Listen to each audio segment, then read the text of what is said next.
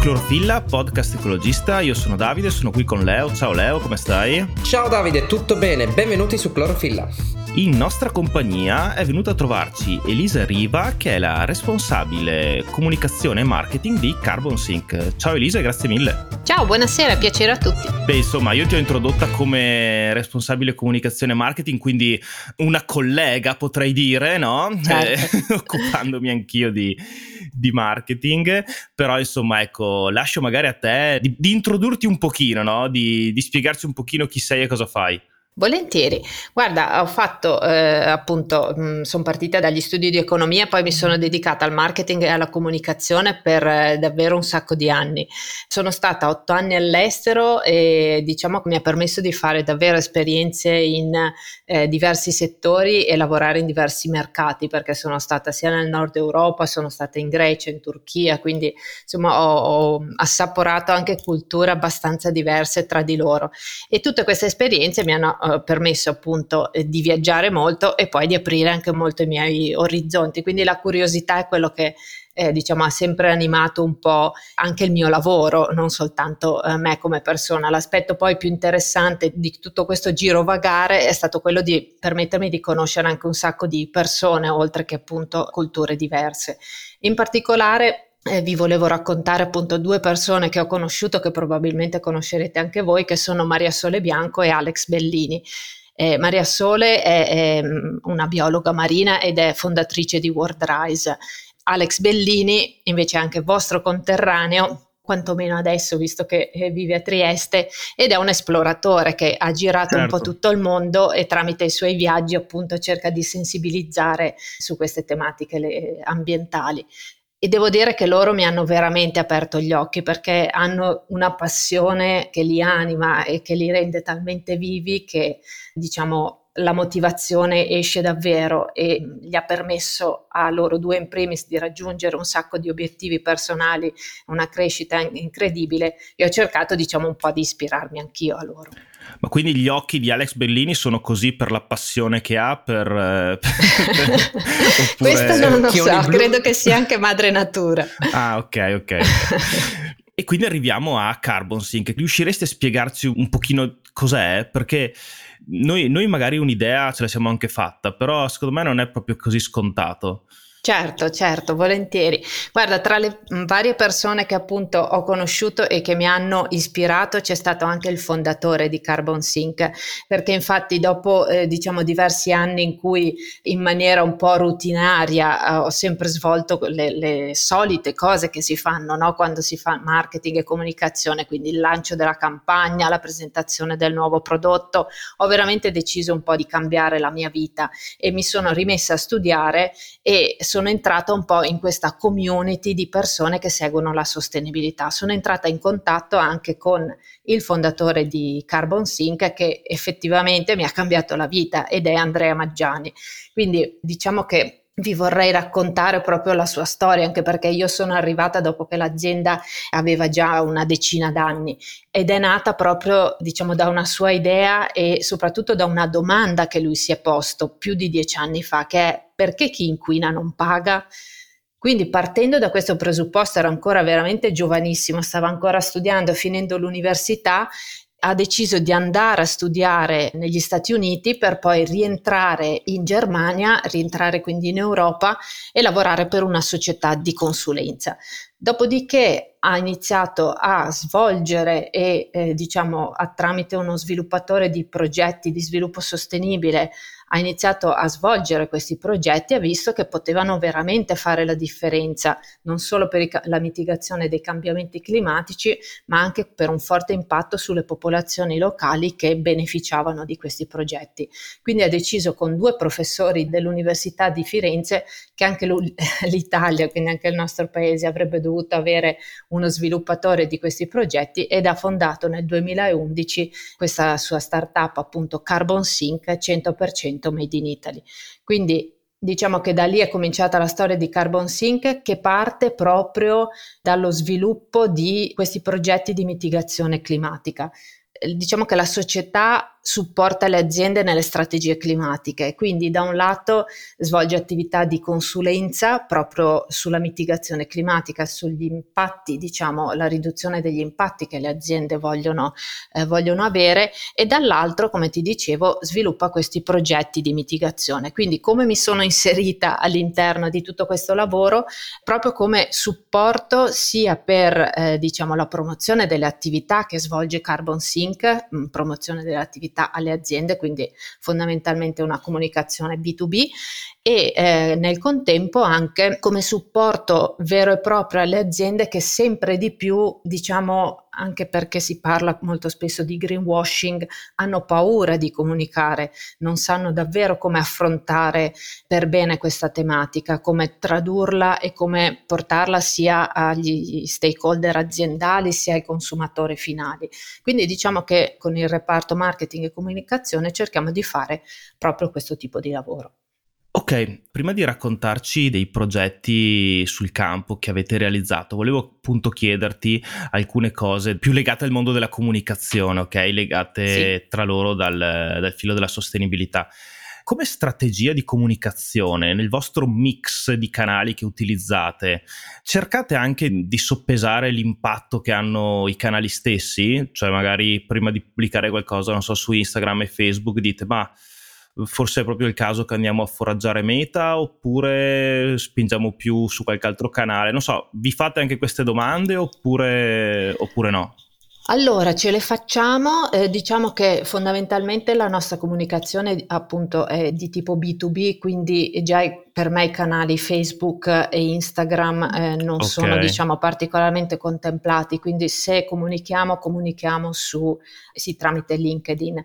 Ovviamente eh, le email, le newsletter e il nostro sito web sono del, dei canali molto utilizzati, sono davvero molto utili anche per eh, la condivisione di materiali e contenuti che cerchiamo sempre di mantenere eh, diciamo di alto valore e soprattutto per andare a condividere quella che è un po' la nostra conoscenza specifica e la, la specializzazione, tutta l'esperienza che abbiamo diciamo accumulato in questi più di dieci anni di, di esperienza lavorativa.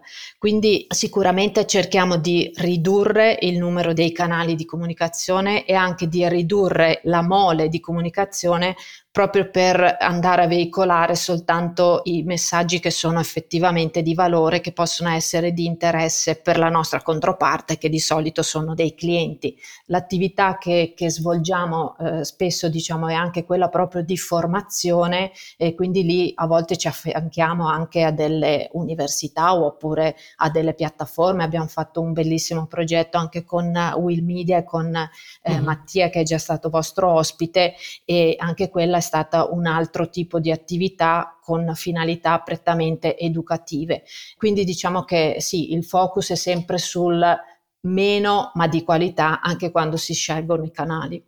Poi anche associandovi a questi partner comunque vi, pot- vi potete spingere attraverso canali che ma- a cui magari non dedicate piena attenzione, ma altri tipi di social media, quindi anche su Meta. Sì che possono espandere il vostro bacino, diciamo. Esatto, esatto. In quel, in quel, caso lì, appunto, anche nel progetto cui facevi riferimento tu, ci siamo appoggiati a YouTube, ci siamo appoggiati anche al podcast di, di Will, proprio con la finalità appunto di fare formazione, di fare educazione anche del consumatore finale, che non è certamente, diciamo, il nostro core business, però è un'attività che comunque ci piace portare avanti.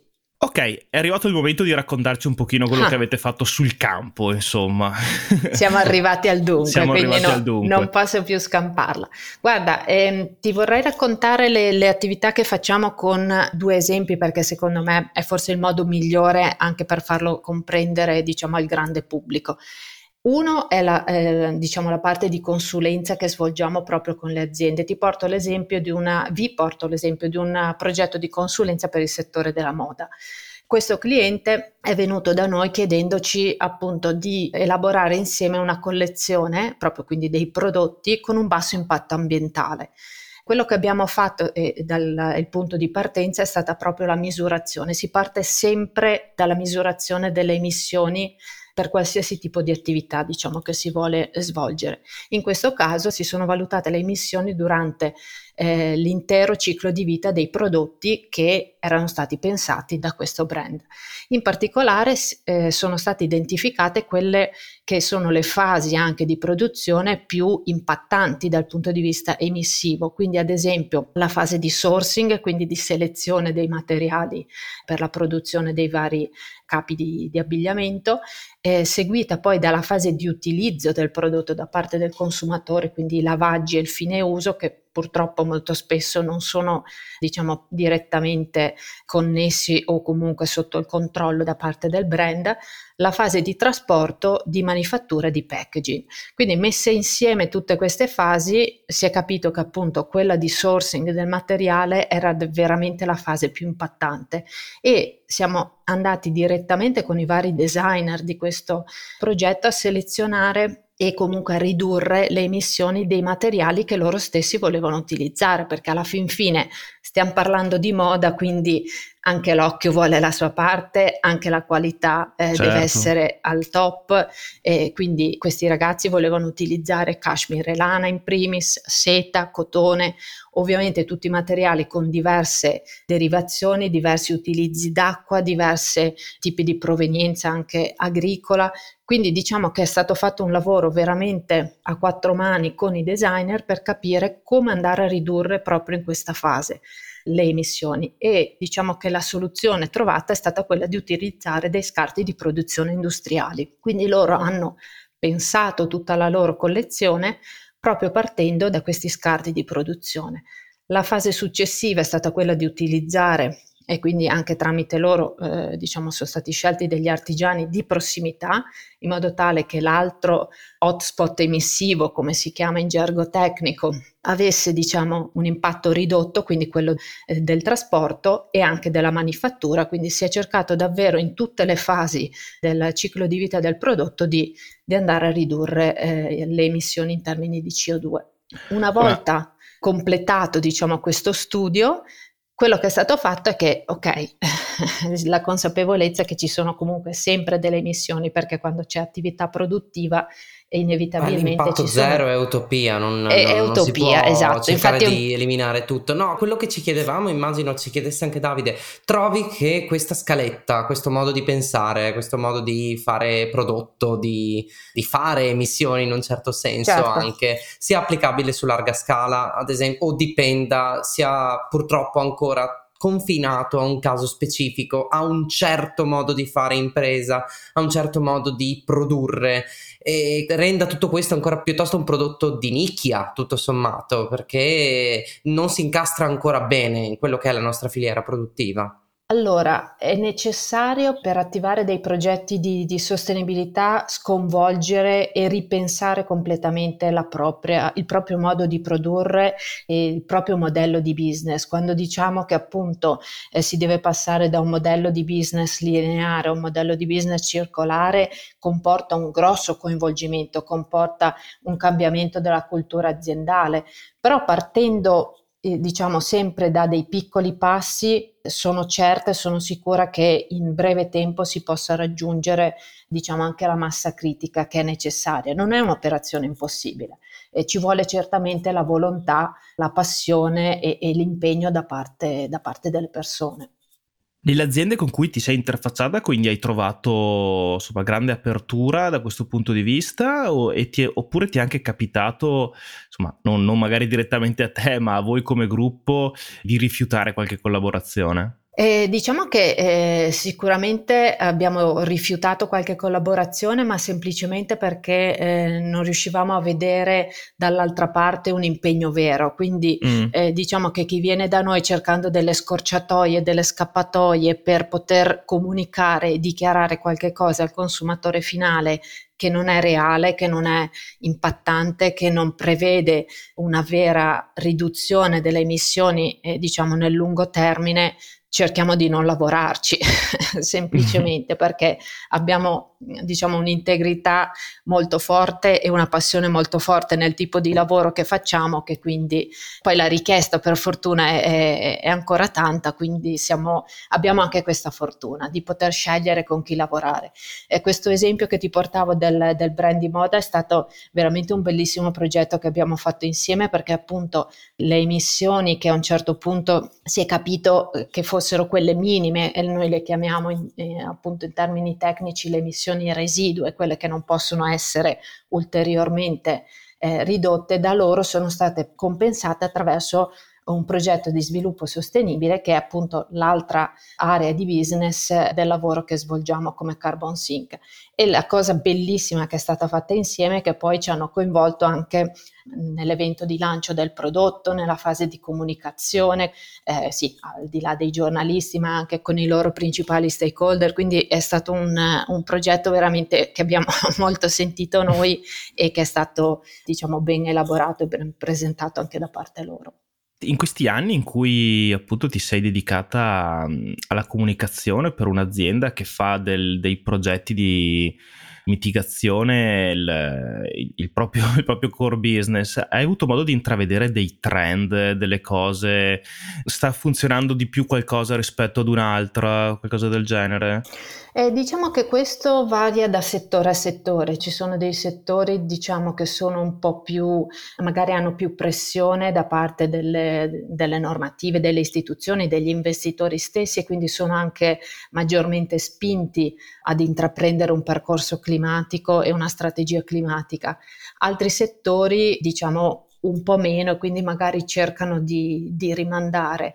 Quello che noi ci auguriamo sicuramente è che ci siano diciamo, le aziende principali che coinvolgano sempre di più le loro filiere e che quindi vadano come un effetto a cascata a coinvolgere sempre più aziende perché a sua volta la, la filiera di, di, primo grado diciamo, coinvolgerà la filiera di secondo grado e man mano sempre più operatori diciamo, saranno coinvolti e in alcuni casi anche obbligati diciamo, ad adeguarsi a, eh beh, a questo si parla quasi movimento. di obbligo adesso cioè se guardiamo al futuro si tratta di, di una serie di punti a cui dovranno aderire un po' tutte le aziende, un po' tutto il tessuto produttivo. Per quello che ti chiedevo se eh, questa cosa, cioè idealmente vorremmo convergere verso questo tipo di modalità di, di fare azienda, eh, di fare business, però non ho una visione chiara e tu me l'hai chiarita eh, su ciò che è il, il tessuto produttivo al, al momento. Non, non, mi sembra dall'esterno che questa cosa stia accadendo. No, c- diciamo che certamente è, è, tutto per ora molto lasciato anche all'intraprendenza no? e alla volontà delle singole persone. Quindi ci sono degli imprenditori assolutamente illuminati che quindi coinvolgono e portano avanti determinate, determinate attività. È ovvio che nella maggior parte dei casi c'è ancora eh, la classica idea del, del business, no? del fare i soldi e quindi le dinamiche commerciali eh, molto spesso prendono sopravvento, però ti posso assicurare che appunto non ho iniziato da tantissimo a lavorare con Carbon Sync ma il movimento che si vede e eh, diciamo i progressi che si fanno di quadrimestre in quadrimestre o, o, a volte addirittura di mese in mese è veramente molto forte molto importante. E comunque non dimentichiamoci che a partire dal, dall'accordo di Parigi del 2015 e diciamo tutte le varie normative che sono seguite, adesso c'è un forte impegno anche da, da parte della comunità europea eh, sicuramente anche diciamo a livello proprio normativo, a livello di obbligo c'è del grosso movimento. È bella questa cosa perché di solito si fa riferimento a Parigi 2015 dicendo sono già passati otto anni, che eh, sì, anche a dirlo è una cosa pesantissima da dire perché sembra, sembra l'altro ieri, eppure sono già passati otto anni e si fa così tanta fatica a mettere in ordine i tasselli, a cercare di trovare una, una via fuori da, da questa confusione, però storie come la tua, insomma, danno, danno qualche speranza che qualcosa si stia muovendo. No, ci sono, sono stati fatti tantissimi progressi. È ovvio che eh, poi anche per eh, il pubblico comune, diciamo anche seguire queste conferenze sul clima, sembra sempre che i passi avanti siano molto piccoli e si cerca sempre la, la mega notizia, però diciamo per chi come noi lavora dietro le quinte, diciamo che i miglioramenti e i passi avanti sono veramente importanti. Mi avevi raccontato anche un paio di aneddoti abbastanza divertenti su, sulla storia di Carbon Sync. Uno mi dicevi che alle conferenze sul clima fossero stupiti di, vedere, di vedervi perché? Eh, perché eravamo una società, eh, eh, eravamo, siamo una società italiana, quindi eh, diciamo che quando, eh, quando Andrea appunto ha iniziato a frequentare questi ambienti internazionali dicevano no, ma dall'Italia, ma sei mm, serio? Perché comunque Bene. diciamo che il nostro paese al tempo era abbastanza fuori da, da, un po' dai negoziati, da tutti questi giri, mentre adesso sicuramente insomma anche da quel punto di vista lì sono stati fatti dei passi avanti e quindi sì, ora noi siamo entrati a far parte anche di un gruppo internazionale, però eh, diciamo che la, eh, l'animo italiano ci rimane e, e, insomma vediamo che ci sono dei, dei bei movimenti anche da quel punto di vista. Bene, dai. E cosa ti auguri un pochino per il futuro, per il vostro futuro? Ma eh, guarda, io mh, mm, mi auguro, ed è quello un po' appunto che sto vedendo, che ci sia veramente questo cambio culturale. Eh, lavoro a contatto con un sacco di ragazzi, tutti i miei colleghi hanno tra i 25 e i 35 anni, quindi sono molto fiduciosa che loro saranno, eh, diciamo, la, la mente, la volontà e quello che cambierà il nostro paese e anche gli altri paesi nel, nel futuro. Abbiamo sicuramente bisogno di una nuova classe dirigente, abbiamo bisogno che questa classe dirigente implementi dei nuovi modelli di business e che sia attenti agli aspetti ambientali e agli aspetti eh, sociali. Quindi eh, diciamo che lo sappiamo benissimo che abbiamo pochissimo tempo, si parla anche l'anno scorso l'IPCC, quindi il, l'Intergovernmental Panel on Climate Change ha evidenziato che abbiamo tempo fino al 2030 per cambiare rotta e per ridurre queste emissioni a livello do- globale dei gas ad effetto serra, quindi non possiamo sperare in un miracolo, non abbiamo più troppo tempo, dobbiamo veramente attivarci e quindi secondo me mm, possono farlo solo, eh, solo i giovani con il nostro supporto il nostro, il nostro aiuto, ma diciamo che li vedo improntati nella, nella giusta dimensione, nella giusta direzione. Torno un po' a te, ti faccio questa domanda un po' più personale, ma ti saresti mai immaginata nella tua vita di andare a lavorare per un'azienda il cui scopo è sostanzialmente ridurre l'impatto rispetto delle altre aziende. Cioè, a me questa cosa mi affascina tantissimo, cioè far sì che l'obiettivo non sia quello di vendere, non lo so, scarpe, ma eh, andare a vendere dei servizi che va, fanno ridurre l'impatto dei tuoi clienti. Eh, assolutamente né quando ho iniziato a lavorare no, anche perché no, non c'era sensibilità eh, su questi temi, però come ti dicevo ho deciso a un certo punto di cambiare veramente rotta e che eh, avrei voluto fare qualche cosa che avesse effettivamente un impatto, quindi quando mi sono incontrata e ho parlato la prima volta con Andrea Maggiani ho detto caspita questo è il posto dove veramente voglio andare. E mm, al di là della parte di consulenza che comunque è veramente straordinaria e bellissima, e secondo me c'è l'altra, eh, l'altra parte di Carbon Sync che è ancora più interessante, ancora più bella, perché questa parte di, di sviluppo e, mm, de, di questi progetti di mitigazione è veramente affascinante. Noi abbiamo anche un ufficio in, in Mozambico che eh, appunto ci permette di avere un piede più a contatto proprio con, con lo sviluppo dei progetti. E anche qui vorrei eh, portarvi eh, velocemente degli esempi per farvi capire. Certo. Quello che facciamo è distribuiamo stufe efficienti nelle città o addirittura nei villaggi, quelli un po' più remoti, in modo tale che si riduca l'utilizzo di combustibili quali carbone o legna direttamente dalle foreste, quindi tagliando alberi andando a, ridurre eh, le emissioni di CO2. Quindi in questo modo si riesce a misurare quante emissioni vengono ridotte oppure evitate e quindi questo genera eh, diciamo quelli che vengono chiamati crediti di carbonio e che permettono delle transazioni a livello finanziario. Quello che spesso le persone non vedono e non sanno cosa ci sono dietro a questi strumenti finanziari che sono appunto degli investimenti no? in, in azione climatica è che questi progetti vanno a migliorare quotidianamente le condizioni di vita delle persone ed è quello che personalmente mi ha fatto affascinare e mi ha fatto decidere che era veramente il mio posto. Quindi semplicemente distribuendo delle stufe efficienti cosa succede? Che si va a impattare, se parlo in termini di obiettivi di sviluppo sostenibile dell'ONU, no? si va a impattare sicuramente l'SDG numero 13, quello dedicato alla climate action perché si riducono le emissioni, però Chiaro. anche l'SDG numero 3, quello che porta a good health, ovviamente va impattato perché le, le, persone non sono più lì a respirarsi tutti i fumi derivanti dal brucio la legna o brucio il carbone e mi respiro tutto quello che viene messo dal fumo.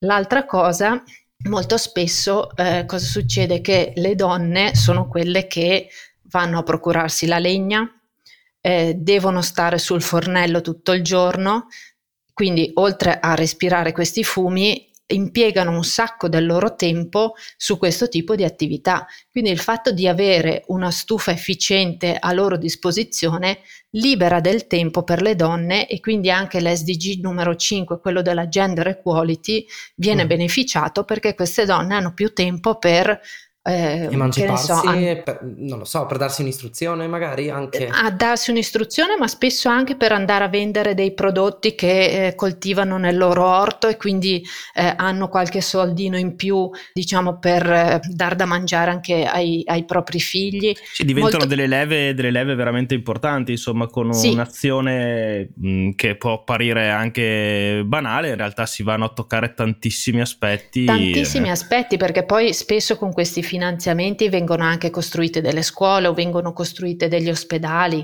o delle mense direttamente in questi villaggi remoti, piuttosto che le, le, stufe efficienti si cerca eh, sempre di farle, di produrle in loco e quindi eh, ciò con impiego di materiale e di persone eh, sempre locali, quindi si riesce a, a, dare lavoro a una comunità veramente molto ampia. Quindi diciamo che mh, appunto sono dei progetti assolutamente eh, strepitosi e, con, e che portano un sacco di benefici. Fantastico, guarda, mi hai fatto venire voglia di candidarmi. Eh, Mandaci pure il curriculum. No, sono, sono, belle storie in ogni caso, al di là del, per la spinta, la candidatura per, per Davide, eh, sono storie che, che, fanno pensare che ci siano delle, delle possibilità alternative al modello che conosciamo attualmente. Assolutamente, Dobbiamo per quello ti dico, in fretta. Esatto, per quello ti dico che sono molto fiduciosa per il futuro, perché vedo, lo vedo appunto nella passione delle persone con cui lavoro insieme e, e che appunto mi raccontava anche Andrea agli inizi, lavoravano veramente per passione e quasi gratuitamente, perché appunto agli inizi in Italia non si, non si parlava di queste tematiche, quindi quando Andrea cercava finanziamenti per questi progetti piuttosto che andava a vendere consulenza, lo prendevano veramente per matto, gli dicevano ma tu di cosa stai parlando? E invece eh, quindi diciamo che arrivare a fine mese è stata dura, ce lo racconta sempre, però credendoci, essendo eh, sicuri che queste attività potessero veramente fare la differenza, è arrivato lui dove è arrivato e ha trascinato anche tutti noi. Grande, grandissimo. In ufficio da voi, oltre ad ascoltare Clorofilla, no? Che certo. sono sicuro avresti, avresti, qualcos'altro da, da, segnalarci? Sì, guarda, io sono una gran fruitrice di, di, podcast e mi piacciono insomma un po' di tutti i tipi, però per rimanere anche un po' nel, nel tema della giornata, quello che consiglio assolutamente è Per Terra, quello di Will Media che appunto racconta la crisi climatica attraverso i suoi eroi e ce ne sono di veramente formidabili anche lì.